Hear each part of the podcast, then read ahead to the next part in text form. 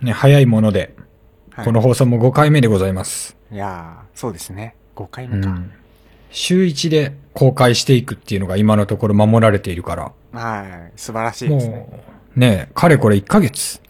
いやーまあでもまだ1ヶ月か。そうだね。うんうんでもこう、見切り発射的に始めた割にはね、うん。うん。なんとか週1が守れて。そうだよね。うん。いろいろね、やりくりしてるからね。そうだね。放送に載ってない部分でね、すごい会議を繰り広げてるからね。そうね、すごい、あの、作戦会議がね、そうそうそう。厳しい居酒屋のアルバイトみたいに、タケルさんに詰められる竹光さんみたいなのがね。いや、いやいや、ちゃんとね、同じ立場でやりとりしてるでしょうもん。いや、本当にありがとうございます。うん。どうですか？慣れてきました？そうですね。次はいつ上場するかっていう。そうだね。うん。まず、役員会議から。そうだね。あの、株主をいしいっぱい募集しましょう。そうですねはい。満足 .com では、株主を募集しています。何でも募集すりゃいいと思ってるよね。そうだね。あの、せめてね、うん。僕たちからもいろいろ返せるようにね、そうだね。わらしべ長者システムで行きましょう。ほ僕らがもらって、僕らがあげて、みたいな。う。うんうん。あ、なるほど。あの、主人公じゃなくてね。そうそうそう。間の一人みたいになってるけど。誰がわらしべ持ってんだっていう。世界にはね、いっぱい人がいるんですよ。それぞれが主人公なんですよ。そうだね。そうそう。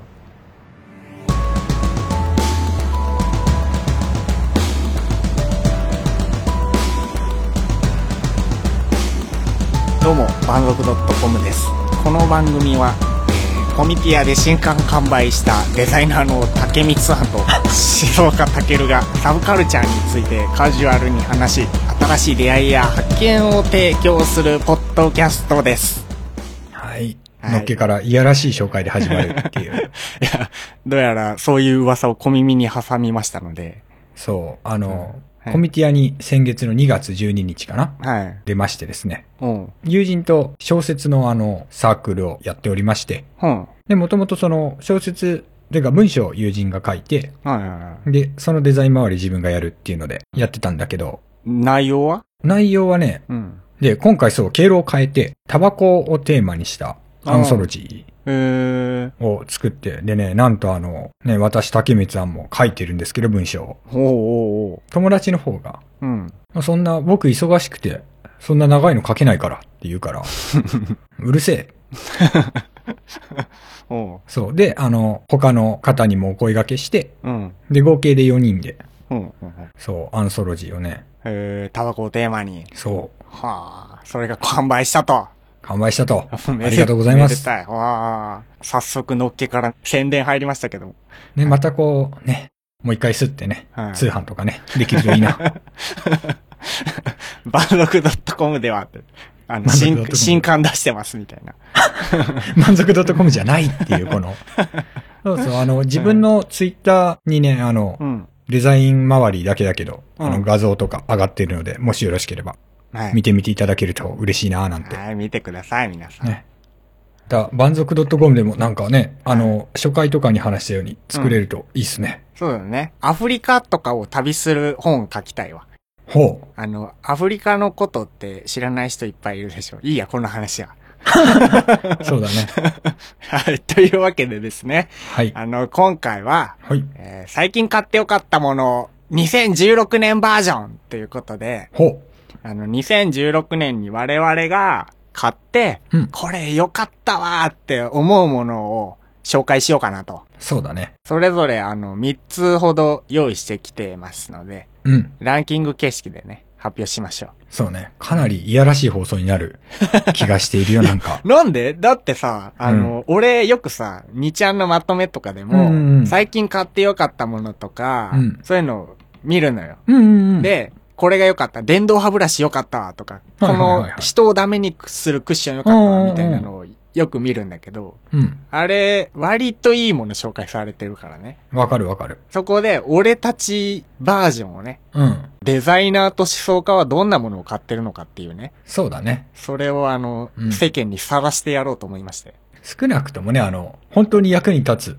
とか良かったって思っているものだからね。うん。そこだけは安心してね。そう、満足度が高いものをね、実際に買った後の人のね、レビューみたいなものを聞いてもらおうかなと。そうですね。生の声。気に入れば、ちょっと調べてね、買ってみてもいいんじゃないかっていうものをね、そうですね。紹介して、していきましょう。そうしましょじゃあ早速ね、第3位からね、それぞれ、あの、発表してみたいと思うんですけども、う。うん。どうします？あの、竹光庵さんから言ってみますか？あ、そうしましょうか。じゃ第3位。アルペンザルツですね。のっけからよくわかんないんだけど何かっこいいでしょ？うん。あのね、塩ですね。おー、塩？塩。あの、舐める？そう、舐める。美味しいんですよ。塩が。塩が美味しいってどういうこと？いや、もうなんかなんだろう、その、まあ当たり前なんだけど、料理とかもろもろ塩使うじゃないですか。うん。そう。で、そこのその、あの、塩をうん。良きものに変えることで、うん。あの、料理全体の美味しさの、を底上げするみたいな、そういうえー、話でして。え、アルペンザルツってアルペンの塩ってこと？うん。あの、ドイツアルプス山脈のふもとにあるはいはいはい。岩塩層から作られましたって書いてあるから。え、それ普通にスーパーとかで買えるの？あのーちょっと気取ったスーパーなら買えるんじゃないかな。ああ、なるほどね普通のスーパーにも置いてあるとこは置いてあると思うんだけど、ほら、あの、カルディとかああいうとこに置いてあるイメージだよね。あああね。そこはスーパーではないけども。うんうんいやそういうちょっとあの、輸入物とかね、うんうん。うん。揃えてるところは。それ、そんな美味しいの？あ、やっぱりなんか違う気がするよ。気がするよ？気がする程度なの、いや、気持ちは大事。確かにね。うん。で、あとほら、あの、醤油とかもそうだけどさ、うん。最近あの、ずっと真空状態にしておける醤油とかも売ってるじゃない。この間言ってたやつね。あ、そうそうそうそう。鮮度が落ちませんっていう。あ、そうそうそう。いつまでも美味しいってやつね。はあ。そう。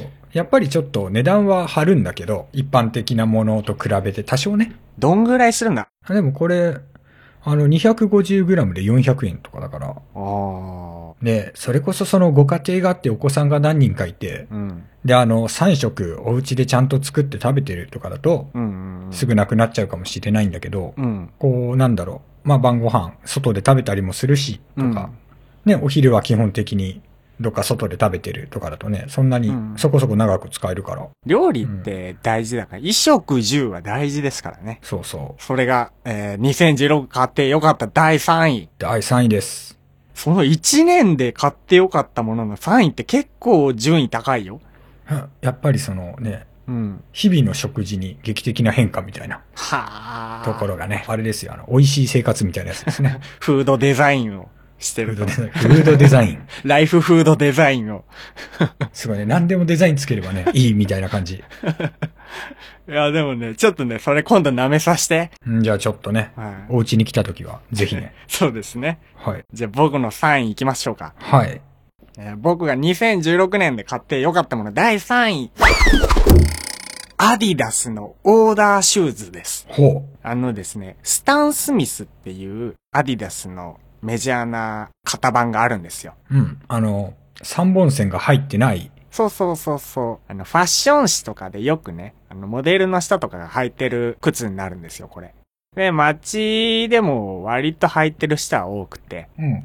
で、昔から人気だから、いろんな微妙に形とか色とかが違うものが出てて、そうね。企業コラボとかも結構あるよね。他のブランドとか。そうそうそうそう。でね、俺がその白い靴を買いたくなって探してたのよ。うんうんあの、スタン・スミスの形がめっちゃいいわと思って。はいはい。でも、あの、スタン・スミスってヒールパッチかかとに当たる部分に色がついてたりするのが主で、ああ。それが、粘土とかによって何色っていうのが違うのね。うん。で、今置いてあるのがなかなか気に入らなくて、うん。真っ白がいいなって思ったのよ。でも真っ白ってさっき言ってた企業コラボとか限定品しか作ってなくて、そうだね。そう。一番ベーシックなのが多分白にあの、緑？そうそう、それが一番メジャーだね。そうだよね。どうにか真っ白のものないかなって探してたら、アディダスのオフィシャルショップ、ウェブサイトで。自分専用のオリジナルシューズが作れますっていうサービスやってたのよ。で、あの、そこで見たらスタン・スミスも含まれてて、うん。色とかデザインが選べるのよ、自分で。うん、うん、うん。で、スタン・スミスといえば、あの、甲の部分におじさんのマークが入ってるんですけど、おじさんの、そうだね。スタン・スミスおじさん。んですけどね。うん スタン・スミスおじさんをね、真っ白にして、で、ヒールパッチも真っ白にして、うん。靴紐も真っ白にして、はい。ただ靴底の部分うん。は、あれが真っ白だと、ABC マート品っていうね、ちょっと安いものと一緒になっちゃうから、はいはいはい。そこだけ本家と揃えて、オフホワイトみたいなのにして、オーダーした靴。ほでね、これがね、またね、安いんですよ。う。ほう。靴をオーダーしようと思ったらさ、なんかめっちゃ高くなりそうって思うじゃん。そうだね。でもね、アディダスのショップで買うのとほぼ変わんない。あ、だから普通のそのスタン・スミス。そうそうそほう。う。ね、しかも、ウェブサイト、メール会員に登録したら2、3000円割引になりますよ、みたいなのがあって、うんうん。で、しかも定期的にやってたりするので、うんうん。もう安くなるみたいな。あそれはいいね。そう。だから俺結局そのオーダーシューズも1万3000ぐらいでうんうん。買えたのよね。自分のオリジナルのカラーとかで。これいいなと思う。いいね、お得っていうか、コスパがね。そうそうそうそう。まさかね、そんな安くとはね、思わなかったから。うん。でね、しかもね、生地がね、はいあの、リフレクティブっていうタイプの。ものにしたから、こう、暗闇で若干光って見えるっていう。ほんのうっすらだけどね。じゃあ多分、あれかな。自分も一個持ってて、スタン・スミス。うんうんうん。でもそれもあの光を反射するタイプなんだよね。なるほど。うん同じだとこう今お揃いって喜ぶんだけど、ああ、持ってんだ。ふーん、あんたもその靴持ってんだ、みたいな。7みたいになっちゃう。懐かしいネタだね。うん。いや、でもそれがね、第3位です。いいっすね、靴。はい。まあ、ななんかあの、小手調べみたいなとこだよね、第3位は。なるほどね。うん。第2位からですよ上がっ。ていくと。そう。じゃあ、あの、先攻、竹光庵さんの第2位聞かせてもらっていいですか？そうですね。じゃあ第2位。インケースのアイコンパック。ほう？インケース？そう、あの、リュックなんだけど、うん。インケースっていうブランドがあって、うん。で、そこの多分大きめのサイズのリュックサックうん。で、そう、もともとインケースっていうブランドが、うんあの、アップルが唯一公認しているブランドのバッグで。うん。で、多分持ってる人も結構多いから、うん。ロゴ自体は見たことある人がもういるのかなと思うんだけど、うん。そう、もともとあの仕事の関係上、こう、PC を持ち歩いていて、うん。で、他にもね、あの iPad 入れて、外付け入れて、充電器入れて、ね、なんならマウスも入れてとかやってると結構、あの、ごちゃごちゃしちゃって、カバンが。うん。そういうのをこう、綺麗に収納できるっていうのを探してて。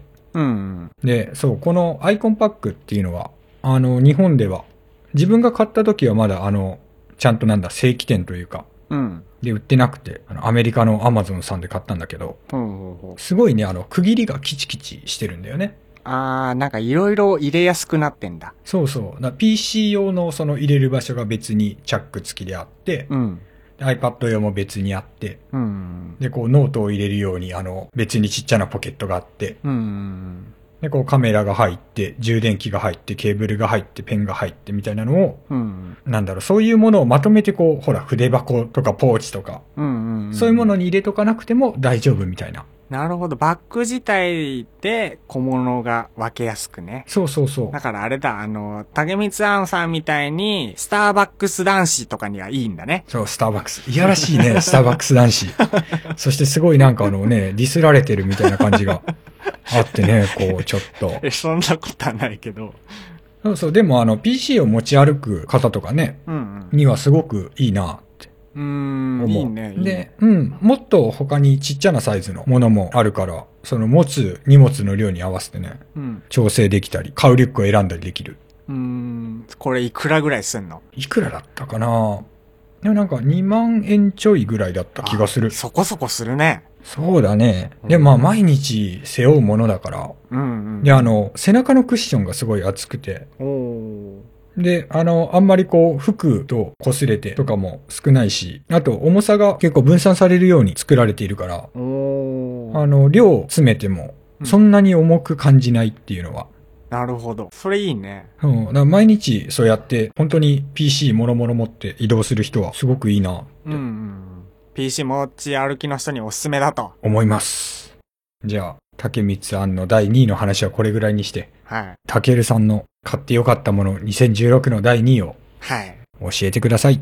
でけでけでけでけ、でんでん。43インチ PC 用ディスプレイ。いほやー、ついにね、うん大型のディスプレイが我が家に導入されまして。う。ほうほうほうほう。あのね、もともと、俺は、こう、PC で作業することがめちゃくちゃ多いんだけど、うん。あの、23インチディスプレイを2、3枚つけてたのね。ああ、なるほど。で、デュアルディスプレイとかにしてたんだけど、うんこの度、大きい、1枚で43インチという大型のディスプレイを導入しまして、はい。もうね、これが素晴らしいのなんのと。もうね、YouTube 見るなりね、Amazon のね、ムービー見るなりね、もう最高だと。はいはいはいはい。もうね、何見ても映画見てる気分になる。そうだよね。相当大きいよね、43って。うん、そこそこでっかいのよ。目は疲れない、その距離感がテレビとは違うじゃないそうね、あのね、俺、もうこのディスプレイの1、2メートルぐらいしか距離離れてないんだけど、うん。でもね、俺は、目は大丈夫かな。本当？うん。だったらいいやね。うんうんうん。まあ、作業がしやすいっていうのもあるのよ。DTM だったり、動画編集だったり、うんうんうん。こう、いろいろやる上で、こう、スペースを自由に使えるから、うんうんうん。ただそのうだね分、まあ、近いっていうのもあるから、こう、目線の移動は大きくなっちゃうんだけど、ああ、まあ、そりゃね、右から左へっていう。そうそうそう。ただね、もうそれを、それにも増して、映像コンテンツとかをね、見るときにね、最高の威力を発揮してくれるんですよ。いいね。もうね、夜とかにね、電気を薄暗くして、映画再生して、おつまみ食べながら見るってやつがね、もうマジで一人映画館。そうか、映画もあれなんだ。PC で見るんだね。ああ、うちはね、全部もう PC で済ましてる。はいはいはい。レンタルしてきても、あの、ムービーの契約してるのとかも全部パソコン内だから、なるほどね。そうすると便利だね。いいね。そうなんだねね。自分は仕事の関係もあって、うん。あの、ディスプレイがちょっとそれ用のを使ってて。うんうんうん。だからこう、大きくしちゃうと値段が跳ね上がるからなかなかできないんだよね。俺が持ってるのは同志社ってところの43インチなんだけど、はいはいはい。俺が買った時がだいたい7万ぐらいかな。リッチだね。いやもうね、俺はこれが生活の基盤になってるからね。生活の基盤に。あ、でも、そのドウシシャのも、もう多分今販売されてなくて、うんうん多。分今はフィリップスとか、エイサーとか、あエイサーとかね、そこら辺が出してるかなと。だから、もしね、今後買うならね、そっちを行けばいいんじゃん。だいたい7万前後とかで安いのは置いてるからね。あとあの、ちょっと前に DMM がうん。4K のモニターをすごい値段で出したよね。え、どんな？いや、なんだったかな？なんか、50インチとか、うんうん65インチとか。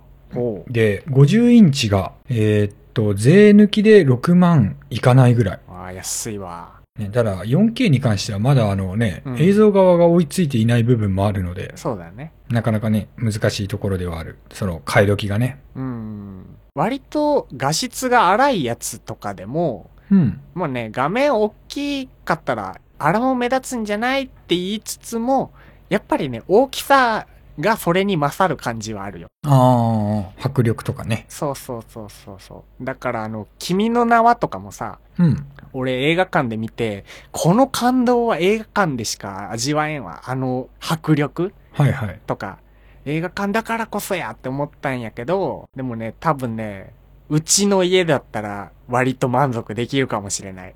あの迫力がもう一度みたいな。ほう。そう、そんぐらい、あの、おすすめです。じゃあ、君の名は、ブルーレイ出たら、上映会を。そうだね。その代わりうち座るところないから。すごいね、あの、あれだね、攻めてるね。家の作りが。ソファーとかないからね、うち。なるほどね。床はあると。そう、床なら、床で、あの、ポップコーン巻き散らさなければ、我が家で、はいはいぜひ、新海誠鑑賞会をね、しましょう。しましょ じゃあ、ついに来ますか？う。はい。第1位が。ついに。いけますか？準備は大丈夫ですか？いや、もう、完璧ですよ。もうね、2016年、1年で買って最も良かったものだからね。そうだね。これは気になるわ。じゃあ、早速聞いていいですか？はーい。竹光さんが2016年に買ってよかったもの、第1位は、ソノスのプレイ1ですね。ほう。ソノスのプレイ1。スピーカーなんですよ。えー、で、あれこの話って前話したかどうかわかんないんですけど、うん。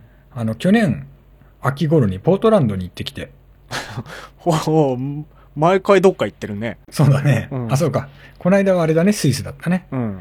そう、ポートランドに行ってきて、うん。で、あの、そこで買ったんだけど、スピーカーを。うん。うん。そう、あの、ポートランドにアップルストアがあって、うん。まあ、せっかくだしって言って、行ったら、うん。すごい置いてあって、そのソノスのスピーカーが。うん。うん。でもなんか日本で全然見たことないなと思って調べたんだけど、そうだね。日本ではまた違うスピーカーがね、アップルストアにも置かれていて、うん。で、そう、それでちょっと良さげだなと思って、うん。まあその後はあのホテルとかでいろいろ調べて、うん。まあせっかくだし買ってってみようかなって思ってうん。買って帰ってきたんだけど、うん。すごいあのシンプルでね、ボタンが3つしかないみたいな。かっこいいスピーカーでしてね。え、その音質とかいいの？音質はね、ん。あの、いい気がします。はい。というのも、うんあの、Bluetooth スピーカーっていうのが、うん。自。分全然あの、良くないと思っていて、Bluetooth なんだね。あ、いや、これは Wi-Fi スピーカああ、はいはいはい。ーなんだよね。うん。で、その Bluetooth ってあんまり良くないみたいな、その、もともとそういう、なんだろう、偏見、うんいや、というか、出た頃の評判そうだね。をずっと思ってて買ったことなくて、うん。で、有線接続のが今まで主だったんだけど、うん。まあ Wi-Fi スピーカーとはどんなものかっていうのもあってね、うんうん買ってみたっていうのもあって。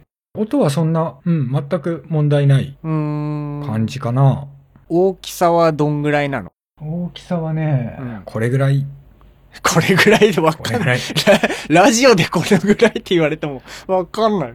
多分20センチ、うん。縦が20センチうのん。10センチ10センチぐらいかな。ああ、はいはいはい。ちょっと細長い感じか。そう、縦に細長くて、うんうん。で、こう角っこが丸っぽいから、うんうん。あの、円柱ではないけど、うんうん。あの、立方体でもないみたいな、そういう。なるほど。じゃあ、そのスリムさ、コンパクトさで無線接続だったらね、使いやすいね。そうそう。うんで、どこにでも、まあ、置けるし、うん。あとあの、Wi-Fi だから、その iPhone のアプリで操作をすることが。多。分多いんだけど、うん。あの、Bluetooth とかってうん再生を切っちゃうと、うん。あの、音楽自体が止まっちゃう、他のことしちゃうと。うん。なんだけど、アプリだと流しっぱなしで iPhone で他の作業できたりするっていうのが。そうか、なるほど。あの、iPhone とかを無線で接続して流せるのか。そうそうそうそう。ああ、なるほど。あ基本的に iPhone でアプリ立ち上げて接続して、うん。で、もうデフォルトでというか簡単設定であの Apple Music とか Spotify とか、うん。あとサウンドクラウドとかそういうのがそのアプリの中にうん。あの簡単設定みたいなのに入ってて、うん。で、アカウント紐付けて、で、その曲流して、でもそのアプリを落としちゃっても、音楽はそのプレイリスト流れてる間はずっと流れてるから、うん。他のことしても全然問題ないっていう。それはいいねう。ん。で、あとは、そこのそのプレイリストもアプリ上で作れるから、うん。Apple Music からこの曲とこの曲、Spotify からこの曲みたいな、うん。うん。そういうのでこう混ぜて作れるっていうのも割といいっちゃいいかなって。いいね、それは。と、あとは自分1台しか持ってないんだけど、うん。あの、何個も、まあ家がね、あの、たけるさんのお家みたいに広いとですね、家に多分20個ぐらい置くことになると思うんだけど、まあそれでもその1個の操作で全部から同じ音が鳴るようにできるみたいな、そのハブみたいなのを買うと連動させることもできますみたいな。ああ、素晴らしい。なんで日本で扱わないんだろうね。あ多分ね、あの、ストリーミングサービスの普及度合いがあ関係してる気が。あ、なるほど。今でこそギリギリ Apple Music とかね、うん Spotify も最近すごい広告にも力入れてるし、うんうん見かける機会はあると思うんだけど、うん。外国ってもう基本ストリーミングみたいな。ところがあるけど、日本はどうしてもね、普及はまだしてないから、そうだね。うん、それでね、あの、ストリーミング、まあ専用ではないけど、うん。そっちに特化したスピーカーってちょっときついよなって。うーん、なるほど。ただね、これ、この話オチがあってですね、何？あの、去年末ぐらいにね、うん。このソノースのあの CEO がですね、うん。辞任しました。なんか会社倒産みたいな感じだね。うん。倒産はしてないし、あの、黒字化は黒字化してるらしいんだけどう、ん、うん。利益をちゃんと出してるらしいんだけど、うんうんうんうん。こう辞任するっていうニュースが流れてきてて、どうなるんだみたいな感じでしょ？そうそう。なんか、うん。読んだ時にはその記事を、うん。あの、アマゾンとかも今、そういうの作ってるスピーカーはいは声に反応する方のね、音声認識機能ついたい。、そんなんやってんの？うん、とか、そういうのがこう出てきちゃって、うん。そのあたりも関係しているのだろうか、みたいなほうほうほうほ記事でしたね。う。はあ。じゃあ、そのままダメにならなければ日本でも扱われる日が来るかもしれないと。そうだね、もっとこう、あのね、Apple Music とか Spotify とかうん。流行れば、いっぱいの人が使えばね、はいはい。それに適したスピーカーとか、うん。いっぱい出るんじゃないかと。はいはいはい。それ日本じゃ買えないんですか？その巣は。日本でも Amazon で並行輸入品とか売ってた気がする。ああ、なるほど。いくらぐらい？いくらぐらい？今、Amazon だとうん。2万7000プラス送料5000円とか。3万2000円とか、うんうん。じゃあまあ、ポーランドに行く友達がいなければ、もうそこで買っちゃおうと。ポートランドね、ポートランドポ。ートランドね。あの、アメリカと北欧の偉い差がね、はいそうですね。あの、うろ覚えで聞いてるから。そうそう。うん。それが多分一番そのスピーカーであまり聞くことがないから、そういうのも含め一番いい買い物でした。はい。そんな感じでね、あの、竹光の方の、年間ベストワンが、うん。ソノスのスピーカーということで。はい。いい買い物してますね。ね、なんか、去年は結構あの、引きが良かった気がする。全部スタイリッシュだもん。何 ?1 位スピーカー、2位バック、3位塩って何それ？ね、可愛いでしょ、塩。い くそー。や、でもね、これからのあの、たけるさんの1位がやっぱり、はい。すごいの来るはずだからね。まあ、僕が1位に選んだからには、もうみんなにぜひ進めたいものでもありますよ、これは。ほじゃあ、発表していいですか？う。いいですよ。じゃあ、あの2016ナンバーワン、タケルバージョン。でげでげでげでげでんでん。ザ・ゲームという本なんですけども、ほうほうほう。これ知らないでしょ、この本。知らない知らない。古い作品になるんですけども、これはナンパのバイブルと言われる本でして、ほもう表紙に書いてあるのも退屈な人生を変える究極のナンパバイブル。う。ほうほうほうほ15分以内にあの女のメアドをゲットせよって書かれてるんだよ。やばいね。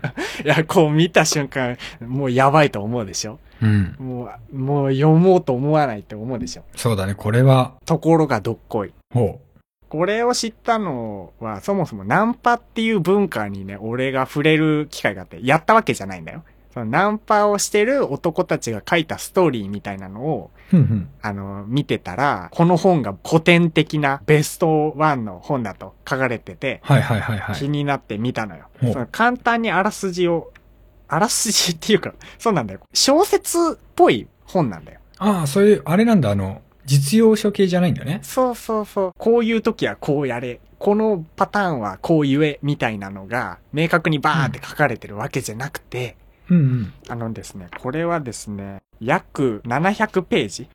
にわたって、えー描かれている小説ですね。ボリューミーだね。そう。でね、主人公はライターのニール・ストラウスっていう男が、うんある時ミステリーラウンジと呼ばれるナンパ師たちが集ってテクニックや情報を共有しているサイトがあるっていうことで覗き込んだんですよ。うんうんするとですね、そこにはもういろんな情報が書かれてて、それまで女の子とは無縁な人生を送ってきたニール・ストラウスが、その掲示板のナンバーワンのミステリーって呼ばれる男と接触してナンパの道に入っていくっていうストーリーなんですよ。ほうほうほう。で、そこからね、もうあの、髪もなければダサい服装だったニール・ストラウスが、うん。スタイルという名前に変わって、ほう。いろんなハリウッドの女たちと会って、いろんなナンパの術を学んでいくんだけど、うんそのね、いわゆる僕たちが想像するナンパって、こう、ちょっと野蛮なものじゃないですか。うーん、確かにね。路上で女の子に付きまとうみたいな。うんうんただね、ここに描かれてる人たちは、うん。うん。そういう野蛮なナンパの人たちとは違くて、ふんふん。PUA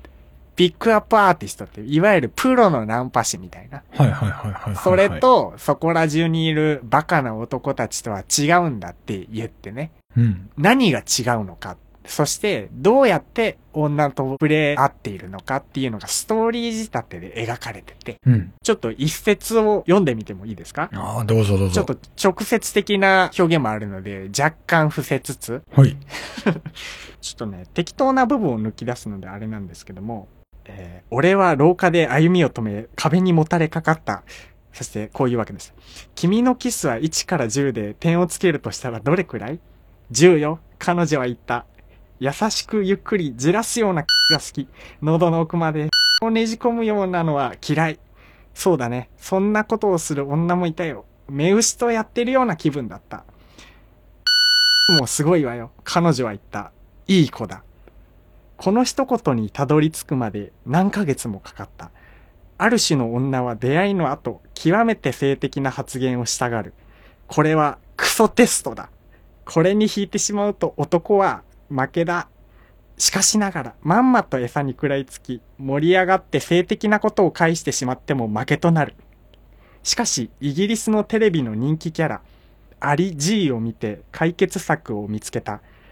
ただ女の目を見つめて満足げにうなずき、それからわずかに笑みを浮かべつつ、すかした声で、いい子だ、というのである。今では女が投げかけてくるほぼ全ての挑戦に正しい答えを返すことができる。っていうね。伏せ字はどこに行ったのかと。いや、あの、わずかに今伏せてました。わずかに。わずかに伏せてました。いろいろこうね、あの、はい本来なら伏せないといけないものが混ざってた気がしたけども。いや、あのね、こういうのがね、700ページにわたって書かれてるんですけども。はあ、すごいね。そう。あのね、これね、面白いのよ。で、これを読んでね、うん。僕はあの、15分以内に女のメアドをゲットする術をね、ここから得ようと読んでる。まだね、ラスト数十ページ、数百ページをまだ読んでないんだけど、はいはいはい。成長してる私、みたいな。ただね、レビューによっては、その最初、竹光さんが思った通り、具体的な、こんな時はこうすれば OK みたいな、明示されてるわけじゃないから、うんうん。こう読み取って、あ、こういう時はこんなのかなみたいな。自分が汲み取っていくっていうのが必要だからね、レビューではたまに叩かれたりしてるんだけど。なるほどね。でね、この本ね、もうあの、最初の数十ページぐらいをね、Kindle とかで試し読みできるので、ただで。はいはいはい。ちょっとそこを読んでみるといいんじゃないかなと。これが2016ナンバーワンおすすめアイテムです。笑っちゃってるじゃん。いやいや、あのね、いや、笑えるものではあるんですよ。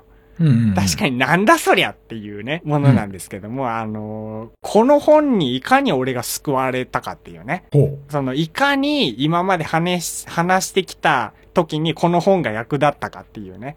それはね、もうこの放送では語りきれない。う。なるほどね。紹介しきれないんですけど。今度はじゃあ、たけるさんが、はい。あの、実際に声をかける一部指示を取ったドキュメントでもね、万族 .com で。はい。ナンパ会をね、あのね、俺が落ち込んでいく様が見られるよ。なんでそんなテンション低いの？え、低くない低くない。俺が紹介したナンバーワンが不服？いや、そんなことないよ。そんなことない。全然そんなことないよ。いや、というわけでね、あの、うん。2016年ベスト3をそれぞれ発表したわけですけども、はい。まあ、お互いいい買い物をしたんじゃないかなと。それ無難に閉じようとしてるね。いやいや、だってね、あの、今まで紹介してたの割と高いものが続いたでしょ？予期せず。あ、そうだね、そうだね。そこでね最後にこのザ・ゲームっていうのはね、1000円ぐらいで買えるので、買いやすいね。いや、塩400円ぐらいなんで、そっちをぜひ。そうだった。そうだね、でもすっかり自分もあの忘れてたんだけど、うん。ね本とかのこともこう、考慮に入れると、また違ったかもしれないなって今ちょっと思った。ああ、じゃあおすすめ本会みたいなのもやってみる？ああ、そうだね、今度あ。やってみようか。なんかね、ジャンルごとにいろいろやってもいいよね。本とか映画とか漫画とかうんうんアニメとか。そうだね。なんかあのね、世の中いろいろこう、なんかアワードとかこの漫画がすごいとか、いろいろあるからねうん。そうだね。うちもちょっと権威を持っているぐらいにちょっとやっていこうよ。そうね、うん先にこう、今年はこれだろうって言っといて、当たったらすごいどやるっていう。あ、完璧だね。うん。あ来ると思ったんだよ。うん。先取りしとこう。うん。先取りしとこ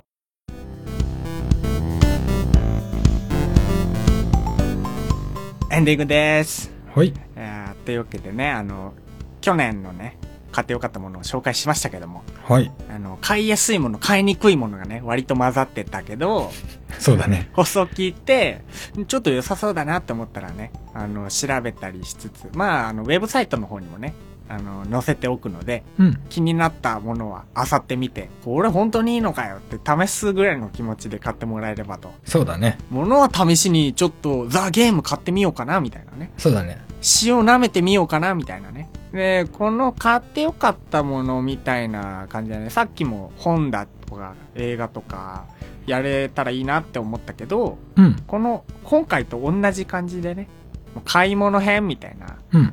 のを定期的にやりたいね、これ。そうだね。俺もあの、竹光さんが何買ったかのとかなんか知らないから、うんうん、うん。それ本当にいいのみたいな。そうね、そうね。ちょっと定期的に盗ませてもらえれば。うん。お互いね、こう、おすすめしたい気持ちはうん。あるけどね、なかなか実際会うとこういう話ってしないからね。そうだね。どんどんやっていきましょそうしましょう。ね。あとあの、お便りコーナーとかとは別に、う。うん。皆さん買ってよかったものとかもね、うん。あの、教えてもらえると。あ、そうだね。まあ放送の感想と一緒にね、私はこれが良かったって言ったらね、俺らがそれを漁って、うん。我が物顔で紹介する日が来るかもしれませんので、そうだね。まるで自分が気づいて買ったみたいな手で 喋り出す日が来るかもしれないね。運命の出会いだったんですよ。だんだん放送もこなれてきましたけども、はい。あれですね、こうリスナーもどんどん増えてくると嬉しいですね。そうですね。あの、ポッドキャストにもどんどん登録してください。購読？購読。はい、お待ちしてますので。はい。じゃあ、今週はこんな感じでいきましょうか。そうですね。あれですね、ん？前回のお便りで、Have a nice day が良かったよ、みたいな言われたから、ああ、そうね。あれちょっともう一回試しにやっとく？そうしようか。そうだね。あれ、ただあのまんまだとしっくりこなかったから、うん。ちょっとひとひねりしたいな。ほうほうほなかうんほう。ないかな。ちょっとクールっぽく言ってみる？ああ、なるほどね。俺外国人だぜみたいなノリで。うん。うんうんうんうん。ハードボイルドだぜみたいな。ほそれぞれの思うハードボイルドな Have a nice day で今週はお別れしましょう。う。はい。じゃあまた来週日曜日にお会いしましょうということで。はい。せーの。Have a nice day. ハードボイルド履き違えてない？それ。うんそれ違うと思うよ、俺は。ハードボイルドがね、いまいち分かってないっていうのが